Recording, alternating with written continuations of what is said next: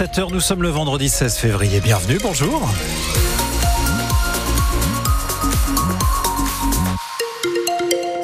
Bon, laissez tomber la doudoune aujourd'hui. Hein. Il fait déjà 13-14 degrés sur la région à 7h du matin.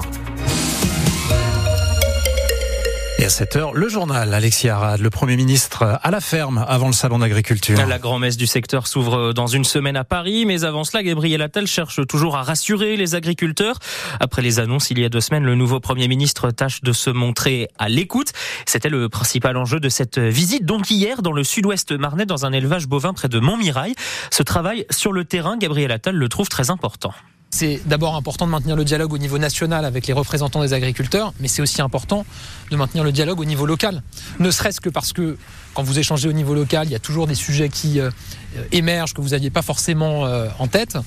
On a pris des mesures très, euh, fortes pour simplifier les choses, notamment sur le curage des cours d'eau, par exemple. Et on a eu un échange avec monsieur qui disait, voilà, maintenant que vous avez pris cette décision, nous, on a besoin de garanties supplémentaires pour qu'on puisse vraiment vivre au quotidien cette simplification et que ça soit plus facile pour nous. Donc euh, moi je continuerai à me déplacer. Euh, d'ailleurs, quelle que soit, j'ai envie de dire, l'ambiance nationale. Je pense que c'est important de continuer toujours à être sur le terrain, au contact euh, des femmes, des hommes qui font vivre notre agriculture, qui ne comptent ni, ni leurs heures, ni leur énergie pour évidemment nourrir les Français, mais aussi surtout maintenir une part de notre identité française, qui est notre agriculture. Et je veux continuer à avancer sur tout ça. Les images de la visite du Premier ministre à Jeanvilliers sont à retrouver sur francebleu.fr dans les pages Marne. La grève des contrôleurs de la SNCF a démarré hier soir. Mobilisation tout le week-end. Trois contrôleurs grévistes sur quatre. À côté circulation, un TGV Ouigo et Intercité sur deux. Il n'y a pas par exemple de Paris-Sedan ce week-end. Entre le français et les maths, du temps pour apprendre l'écoute et l'entraide. Ah, c'est le but des cours d'empathie lancés par l'éducation nationale dans les écoles primaires. Une expérimentation est lancée depuis le, la rentrée de janvier le cours d'empathie qui doivent aider à la lutte contre le harcèlement scolaire. Parmi les 72 établissements marnais qui participent, il y a l'école Charpentier de Reims.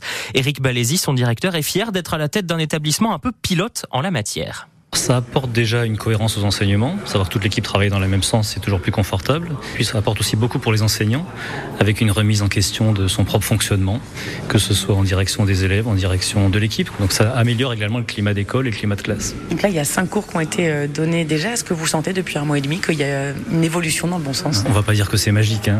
mais en tous les cas, ce qui va dans le bon sens, c'est que les enseignants ont pris ce travail euh, à cœur. Et puis les élèves sont dans ce fonctionnement également. Alors ça n'empêchera pas les conflits, évidemment, euh, c'est pas un coup de baguette magique, hein. mais ça permet malgré tout de parfois de réfléchir et de mettre à distance sur les choses qui ont pu se passer, qui sont pas très belles, les mauvais comportements. Ça peut être euh, un conflit dans la cour, où on est capable de dire aux enfants, bon, qu'est-ce qui s'est passé, qu'as-tu ressenti, est-ce que tu penses que tu aurais pu te comporter autrement Et ça, on le fait déjà depuis plusieurs années, avec ce qu'on appelle le message clair, hein, qui existe dans d'autres écoles également, mais qui peut-être chez nous est mis en place depuis tellement longtemps avec un tel fonctionnement que les enfants ont appris Mm-hmm. À utiliser cette démarche-là. Et à l'école Charpentier de Reims, toutes les classes participent à cette expérimentation depuis début janvier. Donc, infos et photos à retrouver sur francebleu.fr. La mortalité sur les routes françaises repart à la hausse, plus 6% au mois de janvier 2024 par rapport à janvier 2023. 240 personnes tuées sur les routes. Une mortalité plus importante, surtout chez les utilisateurs les plus vulnérables, ça veut dire les cyclistes et les piétons. Et sur la route des débuts difficiles pour le permis dématérialisé, c'est le fait de pouvoir présenter votre permis de conduire en version 100% numérique via votre téléphone portable.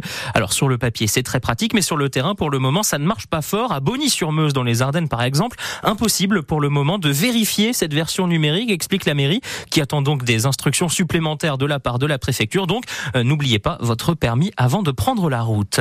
Israël ne sera pas exclu du concours Eurovision de la chanson, une idée écartée hier par les organisateurs après les appels de plusieurs pays participants par rapport à l'opération militaire israélienne en cours à Gaza. L'Eurovision qui avait exclu la Russie au lendemain de l'invasion de l'Ukraine.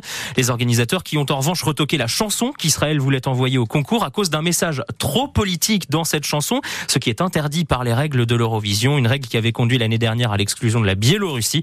L'Eurovision, lui, aura lieu en mai à Malmö, c'est en Suède. Il est 7h05, bon vendredi à vous. Hôtel 4 étoiles cherche nouveau propriétaire. Le château du Faucon à Donchery dans les Ardennes est à vendre avec le Dormeur du Val à Charleville-Mézières. C'est le seul autre hôtel 4 étoiles des Ardennes et son propriétaire cherche à vendre et le château n'accueillera peut-être plus de touristes, Alexandre Blanc.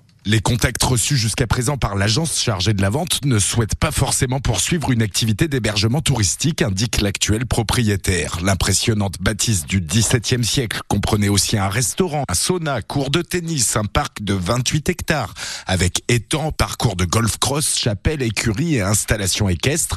En 2021, 2 millions d'euros ont été investis pour redonner du lustre au lieu, mais l'établissement n'a pas retrouvé son niveau d'activité d'avant Covid. Pour 2023, les propriétaires cherchaient des investisseurs pour sauver l'établissement et ses 19 salariés. En vain, l'hôtel est resté fermé, le restaurant aussi. Seule la location de salles de réception et de mariage reste assurée et le domaine du Faucon ne compte plus aucun salarié. Château du XVIIe siècle de 34 chambres à vendre. L'annonce est référencée sur plusieurs sites spécialisés. La plus ancienne date de septembre. De nouvelles annonces ont été publiées ce week-end. Le prix de vente, 7 420 000 euros hors taxe. Voilà une idée, Nicolas, si vous ne savez pas quoi faire de tous vos millions qui sont euh, de côté. Ah bah oui, tiens, ça tombe bien, effectivement. Et de l'or bon, encore. Ce sera pas grand-chose milieu oui. de tout ça. De l'or encore, pas dans votre compte en banque, toujours pas, Nicolas. De, de l'or autour du coup de l'équipe de France de biathlon avec le relais mixte euh, simple titré hier. Lou Jean Monod et Quentin Fillon-Maillet. Le relais mixte bleu qui avait déjà été titré sur la première course des championnats du monde. C'était il y a dix jours. Kiki, c'est fini. Kylian Mbappé a annoncé aux dirigeants du PSG son intention de quitter le club à l'issue de la saison. La star et capitaine de l'équipe de France euh, s'en ira après sept saisons pour le club de la capitale. 243 buts pour lui dans cet intervalle. Meilleur buteur du club à seulement 25 ans. Reste à savoir euh, quelle sera la destination Kylian Mbappé qui va quitter la Ligue 1. Ça, sans, sans, sans doute. Oui. Rien d'officiel pour le moment, mais le Real Madrid, lui, euh, le club de, de Ligue espagnole, se prépare déjà à accueillir Kylian Mbappé. Kiki, vous voulez dire le Kiki de tous les Kiki Celui-là même Ce- pourquoi pas Ah Mais oui là, c'est Kiki. C'en est est un autre. Ouais. hein, mais- Ça, ça marche aussi, mais c'en est un autre. Et là, on a parlé d'un départ et là, Ouais. on parle d'un retour. Écoutez donc ça. Non, non, non, non, reste. Non, C'est destiné pour Kylian Mbappé. Johnny Hallyday savait déjà à l'époque, Eh oui. quand il a enregistré cette chanson-là, que un jour ou l'autre, Kiki partirait. Exactement. Il lui demande de rester. Visionnaire. Vous ne l'avez jamais encore, vous ne l'avez encore jamais entendu cette chanson, c'est normal. Ça vient de sortir. Ce titre s'appelle donc Reste. Il l'a déjà répété plusieurs fois. C'est l'un des deux titres inédits révélés. euh, Celui-là donc de Johnny Hallyday. Celui-là est Waterloo que vous avez entendu à 6 heures, que vous allez réentendre un peu plus tard dans cette matinale. Deux chansons écrites dans les années 70 par Philippe Labro et dont les bandes sommeillaient à Londres oui. depuis 50 ans maintenant. Et donc ces deux chansons-là, elles vont faire partie de la réédition de l'album Flagrant Le 14e album de Johnny qui était paru initialement en 1971. Donc là, Ah voilà, on entend Reste. Prenons deux petites secondes, même si on est en retard pour l'écouter Ah ouais. quand même. Rêver à saisir l'éternité. Il doit s'accrocher. Ouais. Ouais, ça sonne bien. Ah ouais, ça sonne bien. Et c'est disponible sur les plateformes. Exactement. Depuis ce matin. Vous pouvez aller les écouter. Allez-y. Waterloo.